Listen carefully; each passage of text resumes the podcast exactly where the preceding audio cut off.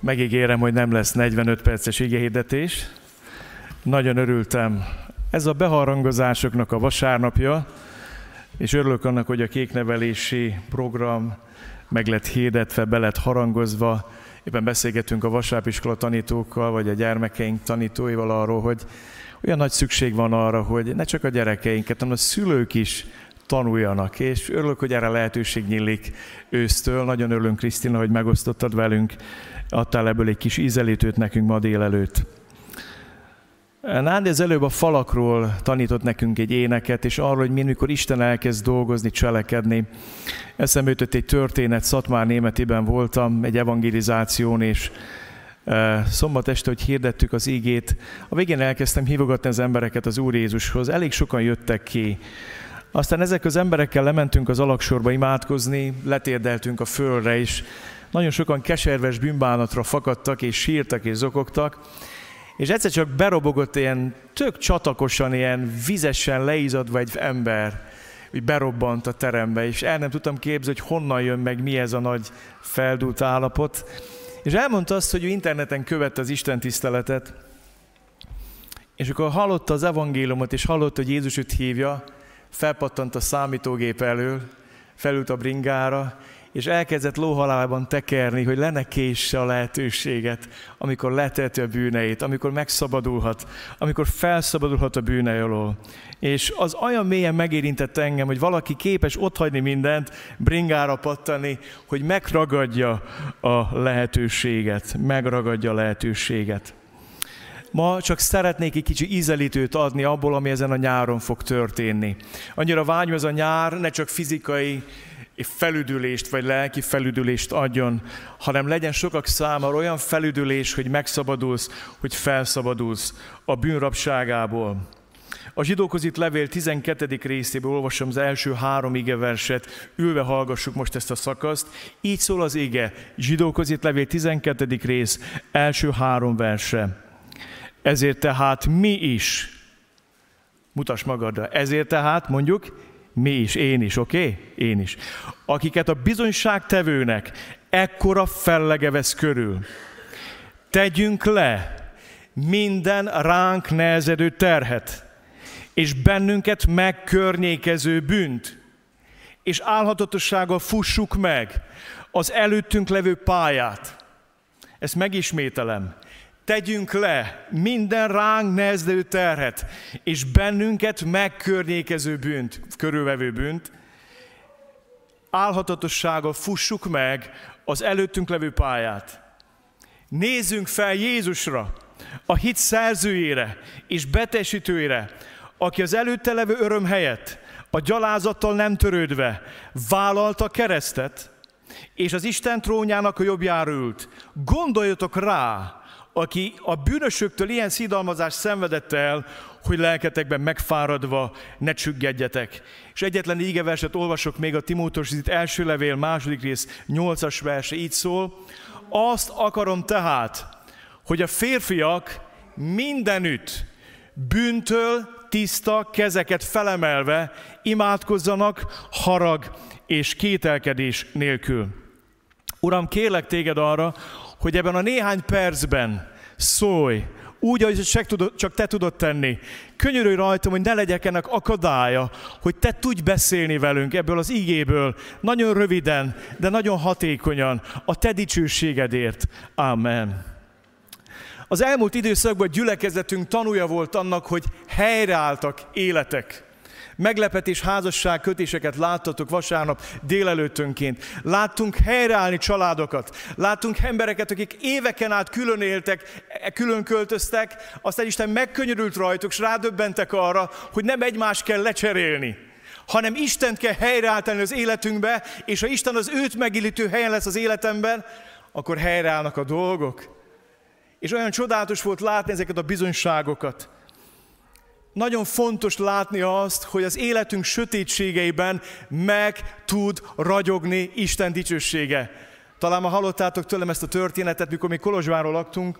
Egyik vasárnap délután vagy este elindultunk Debrecenbe a családommal, és már lemenőben volt a nap, már nagyon sötétedett Kolozsváron, és egyre sötétebb volt, hogy jöttünk, jöttünk eh, eh, Nagy, eh, Kolozsvárról Debrecen felé. És ahogy az egyik szilárdságig is falun mentünk át, ez csak arra lettem figyelmes, hogy elkezd kivilágosodni, és egy ilyen aranysárgába öltözött az a falu, amin átmentünk. És hát ez minden logikai elképzelését meghaladtam, azt mondtam, uram, Kolozsváron majdnem sötét volt, azóta eltelt már 45 perc, elvileg most sötétebbnek kéne lenni, mitől ragyog ez a falu aranysárga színben? És mondtam Laurának, hogy ez annyira megrendítően szép, ez a látvány. És akkor figyeltem fel valamire, a falu felett nagyon-nagyon magasan felhők voltak. És a napár lebukott, de a felhőkret megvilágította, és a lemenő nap sugár, ez az aranysugár, aranyszín sugár, hogy megvilágított ezeket a felhőket, ezek a fehér, aranysárga felhők, elkezdték ezt a sugarat lefele verni erre a falura, és az egész táj ilyen, ilyen, eh, hogy mondjam nektek, hogy olyan túlvilági díszbe öltözött, és olyan döbbenetes volt számra az egész. És azt mondtam, uram, ez csodálatos.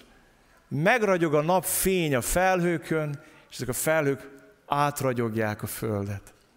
Hadd mondjam nektek, amikor mi nem Isten szerint élünk, nem az ő dicsőségére élünk, a életünk sötét és fekete felhők. És mit láthatok itt vasárnap délelőttről délelőttről az elmúlt időszakban, az arról szólt, hogy voltak emberek, akinek az élete megsötétedett, akinek az élete megkeményedett Isten felé, akinek az élete sokáig sötétséget terjesztett, nem ragyogott rá az Isten fénye, és fekete felhők voltak. Ők maguk is megsötétettek, és hadd mondjam nektek, az ember Isten nélkül megsötétedik, az ember lelke betorzul, ha nincs folyamatosan kitéve Isten kegyelmes szeretetének sugarának, ha nem ragyog rád állandó Isten napfénye, akkor megsötétedsz. Ilyen, még a keresztény élet is meg tud sötétedni de egyszer csak megragyogott rajtuk Isten kegyelme. És azt csodáltam, hogy ezek a fekete felhők elkezdtek ragyogni, elkezdtek megvilágosodni, és elkezdtek a gyülekezetünkben ezek a fekete felhők a ragyogó felhők lenni. És ezért magasztaltuk, ezért imádtuk Istent az elmúlt vasárnapokon. És hadd mondjam neked, hogy ez egy nagyon nagy dolog. Feketéből fényes, Ilyet csak a kegyelem tud tenni. De hadd szóljék egy picikét a felhők felelősségéről is. Az egyik testvérem, akit Isten fölrázott a bűnálmából, radikálisan fölrázta. Olyannyira, hogy szakított rengeteg dologról az életébe, és elkezd az életét Isten szavához igazítani. És azt látom rajta, hogy ragyog az élete, árad belőle a világosság, csak kicsit türelmetlen. És mondta nekem, te Sámel, olyan sokáig éltem sötétségbe, éveken át. Annyira fáj, mikor látok a gyülekezetben másokat is ebben a sötétségben élni. És úgy szeretnék rájuk kiállni, hogy figyelj, nem kell sötétben élni, változz meg! Mondtam neki, türelem, türelem, hány évet vár rád Isten? Azt mondja, hát hármat. És várt, és várt, és felébresztett, felébresztett. Drága felébredt testvéreim, hadd mondjak nektek valamit. Egy dolgotok van, hogy ragyogjon rajtatok keresztül Isten világossága. A többit bízátok Istenre. Tegyetek bizonyságot, mondjátok el, hogy Isten milyen jó, milyen hatalmas. Mondjátok el, milyen jó bűntől szabadon élni. Milyen jó nem lefékezve, lesúlyozva élni az életet. Milyen jó szabadon élni. De többit bíz a Szent Lélekre. Hadd mondjam nektek, vannak úgynevezett kisbaltás keresztjének, úgy szoktam én őket hívni akik átélik Isten szabadítását, és annyira örülnek neki, hogy szeretnék, hogyha más is átélne, és besegítek Istennek. És azt mondják, hogy hát ha, ha ilyen lassan megy, majd rásegítek, nem? Kicsit gyorsítunk rajta, jó?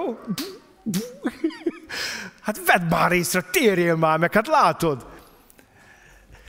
Nem kell Istennek besegítened. Engedd azt, hogy ragyogjon meg rajtad Isten dicsőség. Nem tudsz más tenni. Ez a világosság fel fog ébreszteni a másikat is. Ne felejtsd el, hogy Isten hozzád is türelelmes volt. Nem kell a felhőknek villámot bocsátani, jó? Egy kicsi villámos itt, hogy uram, egy kicsi villámot, nem. Engedd, hogy ragyogjon át rajtad Isten kegyelme. De most szeretnék tovább menni és szólni arról, hogy mi a gyülekezet felelőssége. Amikor hallunk ilyen bizonyságokat, amikor látunk életeket megváltozni, amikor látjuk, ünnepeljük Isten kegyelmét a gyülekezetbe, akkor van felelősséged neked és nekem. A zsidókhoz itt levő szerző erről szól. Azt olvastuk, ezért tehát mi is, egy a bizonyságtevőknek ekkora fellege vesz körül, valamit tennünk kell. És ez a nyára erről fog szólni.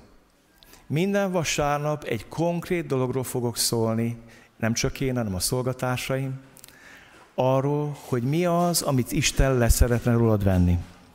Régen a rabszolgákat csináltak valamit, ilyen súlyokat kötöttek a lábukra, hogy ne tudjak, vagy, egy, vagy egymáshoz kötözték őket, van egy ilyen film, az a címe, hogy mond merre tart az út a testvér, és egymáshoz kötözött rabszolgák szöknek el, vagy egymáshoz kötözték őket, vagy súlyokat kötöttek, vagy a lábukra, vagy a kezükre, ezek a súlyok akadályozzák őket abban, hogy meg tudjanak szökni. És az egyik legnagyobb fájdalma a szívemnek, tudjátok, az mi? Hogy sokáig éltem én is így, ilyen lesúlyozott hívőként. Amikor azt olvastam Páltól, hogy azt akarom, hogy a férfiak mindenütt bűntől tiszta kezeket emelnek fel, harag és kételkedés nélkül, akkor eszembe jutott az, hogy nagyon sok férfinak le van súlyozva keze. Sokszor felteszem a kérdést, hogy miért olyan kevés férfi imádkozik a gyülekezetekben. Az ima alkalmakon miért mindig nő, több a nő, mint a férfi, és most nem a himsovinizmus beszél belőle, nehogy félreértsetek, de valamit meg kell értsünk, Pál érdekes módon megszültette külön a nemeket. Akarom, hogy a férfiak hasonlóképpen az asszonyok. Érdekes módon, hogy ő gondolkozott ebben, és látta azt, hogy nagyon sokan lesúlyozott életet élnek. Képzel valakit, akinek bilincs van a kezén, nem tudta megkészíteni az illusztrációt, mert nem volt hozzá való. Már gondoltam, felhívom a Bacsár Pistit hozzá egy bilincset, de nem hiszem, lett volna hozzá ilyen súlygolyót. És képzeld el, hogy különféle nehéz súlyok lógnak ilyen golyók láncokon, és és mikor ott van 20 kiló egyik kezeden, meg a másik kezeden, próbálj te így felemelt kezekkel imádkozni. És azt hiszed, hogy húzd le, nyom le, ragad le az életed. Olyan szomorú, lesúlyozott emberek. Pálapostól azt mondja, hogy akarom, hogy szabadon, bűntől tiszta kezeket emelnek fel. Hadd szóljak egy picikét a kézről. A Bibliában a kéz a cselekvés eszköze a cselekvő erőnek az eszköze. Mikor Jézus meggyógyítja a megszáradt közembert, egy tehetetlen férfi, ez egy nagyon szomorú történet, és még tehetetlen volt az a férfi csapat, akik haragudtak Jézus azért, mert meggyógyította őt. Mert ugyan, ugyanolyan száraz kezek voltak, tehetetlenek voltak, a saját véleményüknek a rabjai, a fogjai, mindenki olyan volt, mint az a száraz kezű ember. És Jézus azt mondja, nyújts ki a kezed, és miközben kigyógyította a kezét, meggyógyult. Nem azt olvassuk, hogy meggyógyította, és utána kinyújtotta kezét, hanem miközben kinyújtotta kezét, meggyógyult. A cselekvés eszköze. A Bibliában a kéz, az imádság eszköze. A zsidó férfiak felemelt kezekkel imádkoztak. A Bibliában a kéz, az áldás eszköze. Kedves édesapák, már Krisztiana utalt rátok, de hadd erősítsem meg, Isten rajtunk keresztül annyi áldást szeretne rárasztani a feleségünkre, a gyermekeinkre, hol vannak a bűntől tiszta kezek, hol vannak a bűntől tiszta kezű férfiak, akiken keresztül Isten nem átkozza, hanem áldja a családjukat. Az Ószövetségben van egy ége, amikor Isten azt mondja a papoknak, hogy átokká változtatom áldókkal az egyeteket és karétokat, és ünnepeitek szemétjét az arcotokba szóró. Miért? Mert tele voltak bűne, és így emelték fel a kezeiket. Néhány hete itt ült valaki az imaházban. Gondolkoztam, hogy szabad ezt elmondja, mert ez egy nem könnyű történet, és nem is állítom, hogy tudom a választ. Hogy hozzám egy édesapa, nem ennek a gyülekezetnek a tagja, és elmondta azt nekem, hogy a gyülekezetükben volt egy rákos előjáró, rákbeteg előjáró, és egyszer csak az egyik gyülekezeti vén azt mondta, testvérek, gyertek ki, imádkozzunk, tegyük rá a kezünket, aztán az Úr Jézus meg fogja gyógyítani. És azt mondta nekem ez a férfi, hogy egy nagyon döbbetes dolog történt. Abból az előjárosságból szinte mindenki rákbeteg lett.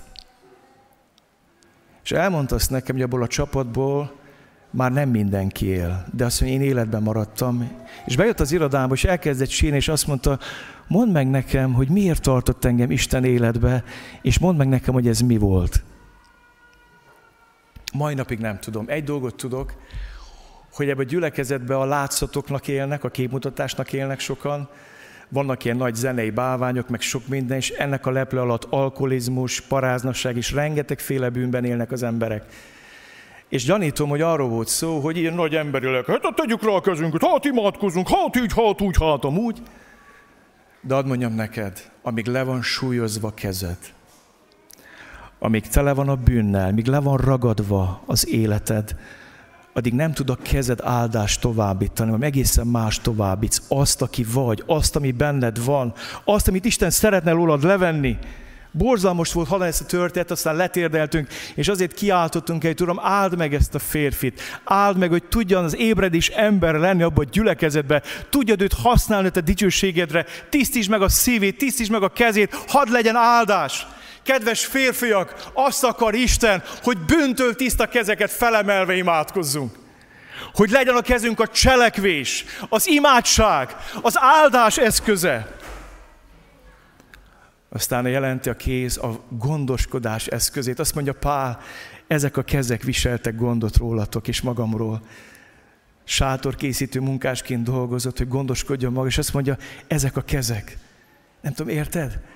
hogy van erőd arra, hogy gondoskodj másokról. Aztán jelent a védelem eszközét a kéz. Arra kaptad, hogy megvéd a családod, megvéd a feleséget, megvéd azokat, a Isten rád bízott, megvéd a tested a gyülekezetben. Ó, de jó lenne kijönni ebből a lesúlyozottságból. Sokan vezettek autót, és bizonyára tudjátok, milyen az, amikor behúzod a kézi féket, és elfelejtett kiengedni. És indulnál, és olyan nehezen indul az autó. És akkor kiveszed sebességből, és kapcsolnál föl, ahelyett, hogy kapná a lendületet, egyszerűen lefullad és leáll. És nincs annál fájdalmasabb, amikor azt látja Isten, hogy hív emberek, fékezett habzású kereszténységet élünk. Lesúlyozott az életünk, tele van szennyel, mocsokkal a szívünk, a szemünk, a fantáziánk, és annyi minden. Isten szeretné megtisztítani, szeretné megmosni, szeretné felszabadítani a kezünket. Talán úgy érzed magad, mint van az a egérfogó, hogy ilyen ragasztót tesznek le, és akkor rálép szegény állat, egyszer csak érzi, hogy nem tudja emelni magát. Ragad, ragacsos is húzza le.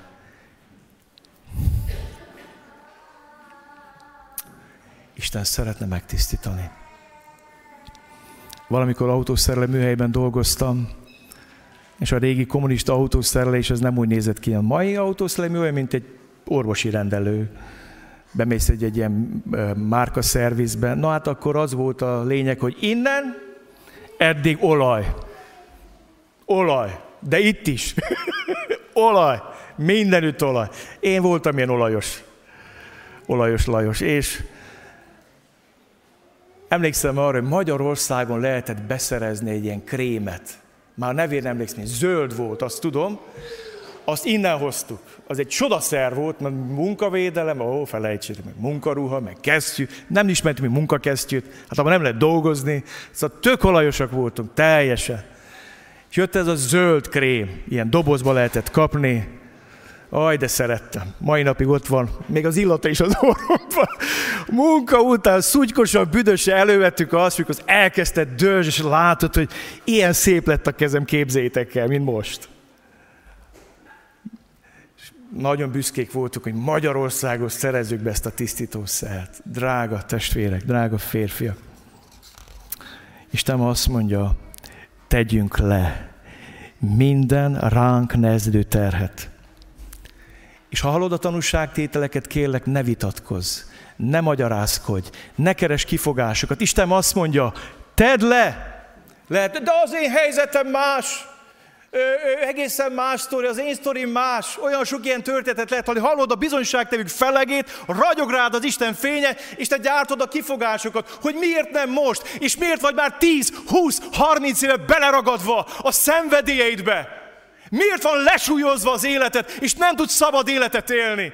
A sátának a célja, tudod mi? Ha már megtértél, légy Istennek egy antireklámja. Légy egy olyan keresztény, akitől kirolnak az emberek a világból. És hányan meg hányan élik ezt az életet, ebbe a gyülekezetbe is. Nem jött még a felébredésed ideje, amikor Isten le akarja szedni a súlyokat a kezedről, a szívedről. Ez a nyár a felüdülés nyara lesz. Számodra, ha eljössz, és engeded, hogy Isten szabaddá tegyen. És hidd el, nem a termálfüldés, nem a wellness szálloda fogja lelkedet fölszabadítani, hanem Isten ereje. Amen? Hiszel benne, hogy ő ma is hatalmas, ma is kegyelmes, ma is meg tudja tenni. Mert megígérted. Nagy a te hűséged. Nagy a te hűséged. És befejezem. Nézni a felhőkre, csodálni Isten szabadítását mások életében. És azt mondja a zsidókhoz itt levél, ez biztosan arra, hogy te is tedd meg. Kedveseim, ezek a történetek felelőssége ruháznak fel minket. Nem arra valók, hogy elmondjuk, hogy hát Kecskeméten ez is megtörtént, de jó, Tudjátok, hány meg hány ember hívta fel a Bajus Zsoltit? Tudjátok, hány meg hány ember kereste meg őket ebből a gyülekezetből és gyülekezeten kívülről? Mert dicsőséget adtak Istennek az, hogy odaálltak az ő világosságába. De te leszel a következő, nem? Akarsz az lenni? Azt mondja a zsidókhoz itt levél. Kitartással fussuk meg az előttünk levő pályát. Futásra az Isten.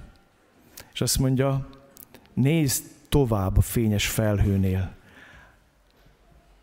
Ne elégedj meg annak, hogy ragyog a felhő feletted. Nem elégedj meg az, hogy máson megragyogott Isten dicsősége, hanem állj bele Isten napfényébe te.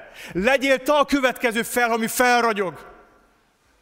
Ahol a sötétségből világosság lesz. Azt mondja, nézzünk fel Jézusra, a hit szerzőjére és betesítőjére, aki az előtte levő öröm helyett a gyalázattal nem törődve vállalta keresztet, és Isten trónjának jobbjára ült. És itt van egy hatalmas fordítási hiba. Az eredetiben nem az van, hogy az előtte levő öröm helyett, hanem nézzétek, mi van. Aki az előtte levő örömért, egy másik folytás, az örömért, ami rá várt, az örömért, ami elé volt rakva, ezért vállalta a szenvedést, nem a helyett, ha te tudnád, hogy mekkora örömöket tartogat számodra Isten, ha te tudnád, hogy mekkora öröm szabadon élni bűntől, ha te tudnád, mekkora öröm, mikor lekerülnek ezek a súlyok a kezedről, és oda tudsz állni a te családodért, közbeállni és imádkozni, ha te tudnád, már ma azt mondanád, hogy legyen vége a bűnnek. Szakítok vele. Úr Jézus, szabaddá tégy. Szeretnék szabad keresztény lenni. Szeretnék. És azt mondja az ége, hogy Jézus látta az örömöt, a dicsőséget, amit Isten neki szánt, és tudjátok, mi volt a legnagyobb öröm? Az Ézsest 5 azt mondja, igaz szolgám sokakat megigazít, és utódait látva megelégedett lesz. Egy másik folytás azt mondja, hogy örülni fog. És Jézus előre örült a te szabadságodnak. És Jézus előre örült annak, hogy te örülni fogsz. És Jézus előre látta a te arcodon az ő örömét, békességét és szabadságát. És ezt az örömöt látva ment a kereszt, és azt mondta, nem számít mi az ára. Nem számít, adom magam értük. És azt mondja az égem a néző rá. És ha ő ránézel, felragyog rajtad Isten kegyelmének a sugara. Nem vagyok méltó arra, hogy erről beszéljek. Isten 22 évet várt rám lelkipásztorként, hogy az ima életemet helyre rakja. El tudom nektek mondani, hogy mennyit sírtam és bánkódtam felett. Volt nekem egy nagyon lagyomatag ima életem, és mindig azzal vigasztaltam magam, hogy de olyan sokan imádkoznak értem. És Isten azt mondta, hogy érted lehet, de helyetted nem. És emlékszem, amikor Isten kezdte leszedni ezeket a karrémre, ezeket a bilincseket, ezeket a súlyokat, amikor kezdett Isten felszabadítani az imádságra, akkor kezdtem átélni a Szentnek azt a mély-mély örömét. Nem vagyok én mélt, hogy ez a nyáron erről tanítsak. 23 évet várt rám az Isten.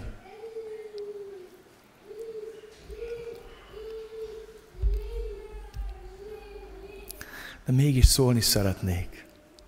Már az egy hétre a romantikus szerelem csapdáról szeretnék szólni, ami rengeteg családot tönkretesz és megnyomorít. Aztán megyünk sorra. A pénz csapdája, a siker, a hírnév, a hatalom. Megyünk szépen sorra azokon a bálványokon, amik lesúlyozzák az életünket. És az a vágyam, hogy ez a nyár a felüdülés nyara legyen azért, mert megfényesedik az életed az ő dicsőségére. Gyertek, álljunk fel és imádkozzunk most. Kérjük Isten áldását. Kérjük Isten áldását a kék nevelésre, arra a programra, ami össze fog indulni. Kérjük Isten áldását a nyári sorozatunkra, ami indulni fog. Kérjük Isten áldását most a holnap induló gyerektáborra. Kérjük az Isten szent lelke áradjon ki a gyermekeinkre, a tanítókra. Isten érintse meg őket. Gyertek, kiáltsunk egy szívvel, lélekkel az Istenhez. Hadd biztossalok benneteket kettessével, hármasával. Imádkozzunk, kiáltsunk az Úrhoz.